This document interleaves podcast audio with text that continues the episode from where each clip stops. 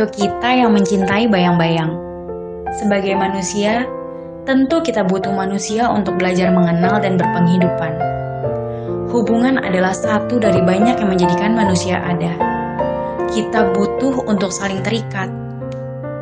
Ini terjadi alami dan nyaris tanpa aba-aba. Kelihatannya demikianlah manusia dilahirkan. Benar kata mereka, kita terbentuk dan keterikatan dengan mereka. Sebab tanpa sadar manusia dipengaruhi hal itu dan menjadi refleksi atas sekitarnya. Pada orang-orang yang punya ikatan, kita bisa menarik garis lurus sebanding dengan apa yang mereka lakukan. Latar belakang, nostalgia, atau sesederhana gaya bicaranya. Tanpa sadar, ia menjadi bagian dari dirimu. Jika ditelaah hubungan ini indah bukan? Semakin dalam seakan kita terhimpit pada suatu kotak yang kecil.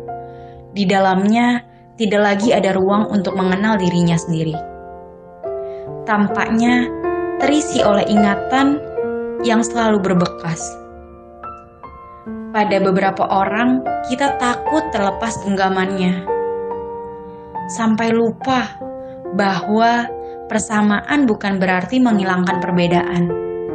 Yang nampaknya kita lupa menjadi diri sendiri.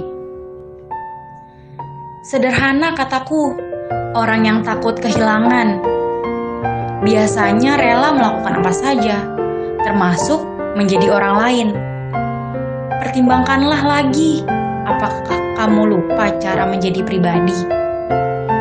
Meski interaksi dan relasi adalah esensi dari suatu hal yang semu, terlepas dari itu semua adalah hal penting, yakni kehendak bebas atas tubuh kita sendiri.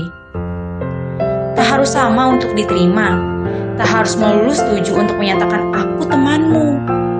Manusia perlu menyalami dirinya sendiri.